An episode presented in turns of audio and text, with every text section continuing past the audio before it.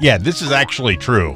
You'll be pleased to know that we do consider both the Tooth Fairy and the Easter Bunny to be essential workers. but as you can imagine, at this time, of course, they're going to be um, potentially quite busy at home with, with their with their family Oh, as well and their own bunnies. And so, if the Easter Bunny doesn't make it to your household, Mm-hmm. we have to understand that it's a bit difficult at the moment for the bunny to perhaps get everywhere. Yeah, thanks. Because now I have to go to the store and buy mm-hmm. Easter Bunny stuff and Right. give it to the kids. Now, before you announced this, I could have made up my own story of why the Easter Bunny didn't come. But now I have to go buy chocolate eggs. Thanks.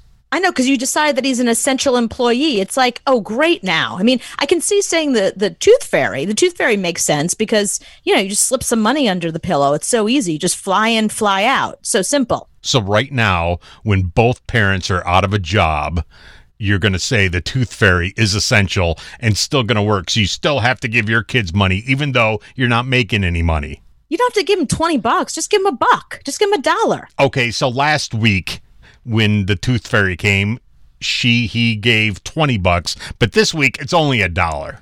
The tooth fairy has been furloughed too. That's what you say. Just like Feel like a four year old. And Here's what furloughed means, sweetie. learn young. I didn't learn till I was 40. Now you get to learn what it is now. And guess And if you what? Santa Claus is going to be furloughed too.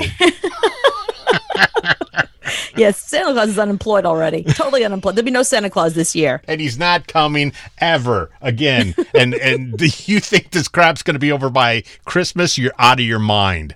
Oof. You're still going to be in your house at Christmas time. You think so? Yes. At Christmas? Yes. We're not going to be in our homes at Christmas. Okay, that's what people said. We're not going to be in our houses till May. Y- you're going to be.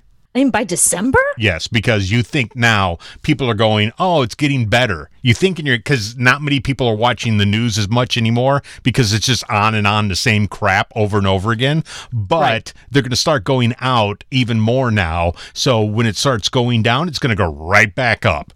So this is going to be with us for a long time. Oh, God. Thanks, Mr. Doom and Gloom. It better be gone thanks, by thanks for the holiday Halloween. cheer. See, you know why? Because you brought trees into the house. That's the reason why. Trees oh, brought in tree. coronavirus. Remember years ago when I tried to talk you out of bringing a tree into your house? When Yeah. did all this start? Right after Christmas. Oh, no. I think you're right about that. You know what? Fake tree this year. I think for the first time, you might be right. the Christmas trees caused coronavirus. That sounds very loud. No, no doctor's saying it. No, no epidemiologist. The CDC is not saying it, but you're saying it. Yeah. Here comes Peter